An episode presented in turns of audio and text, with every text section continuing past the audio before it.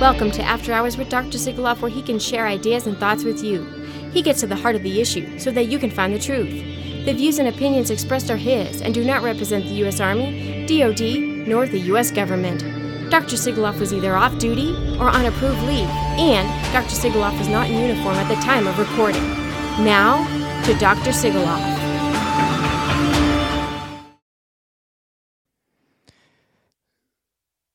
How you doing? This is just going to be a real quick update. I wish I could have a longer episode for you. Tune in on Sunday. I should have a I will have an episode up for you on Sunday where I spoke with Dr. Artis. What he said to me today when I interviewed him made me rethink quite a bit. And if he's right,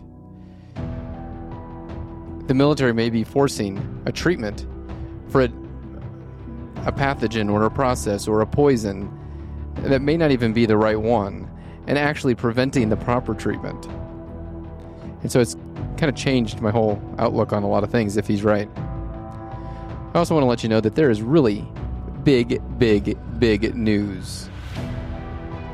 Today, at MCBQ, Quantico, an enlisted Marine was retained at a ADSEP after the members found that there was no order violation because Comirnaty and Spikevax are not available in the United States. The defense argued the impossibility defense, i.e., it's impossible to comply with an order due to the unavailability of an approved vaccine, and the members agreed. I'll let you know more as I know more. There's another argument that I can't share any details on it yet, hopefully I can have this person as a guest on soon. But one thing that I can tell you is that hearts and minds have been changed. At the beginning of this this issue that I'm talking about, people were hard set in their ways. And then at the end, they had changed their mind. God had opened their eyes and allowed the scales to fall. Keep praying that the scales will fall from others' eyes and that the truth will be seen, and the truth will set us free.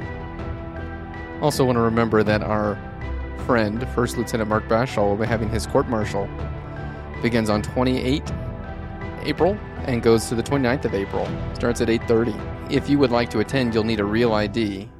It's going to be at the Aberdeen Proving Grounds in Maryland. And please show your support. Let's always be respectful. I know I don't have to tell any of you that, but also let's show support as best we can. If you're in the area, please go by and say hi. Watch the proceedings. Please pray for Mark and for his lawyer that God gives them both the wisdom to speak and the wisdom to be silent at the right times. We're getting little victories here and there, so please keep the faith. Keep praying. And if there's anyone that you know of that's having an exceptionally rough time, please reach out to them. Recently heard of a suicide of a a friend that had a suicide in their circle. One is too many. Try to keep that connection between everyone. And remember, one of the most important things that when all this is over, that you still have your family. This fight will continue going whether your family's with you or not. So let's do it with the family with us at the end. So when you're at home, turn off your phone. Block all those text groups that you're in. God, family, and then country in that order. Don't forget that order. I'm praying for all of you that y'all keep the faith, that we all stay brave together, and that together we all make courage more contagious than fear.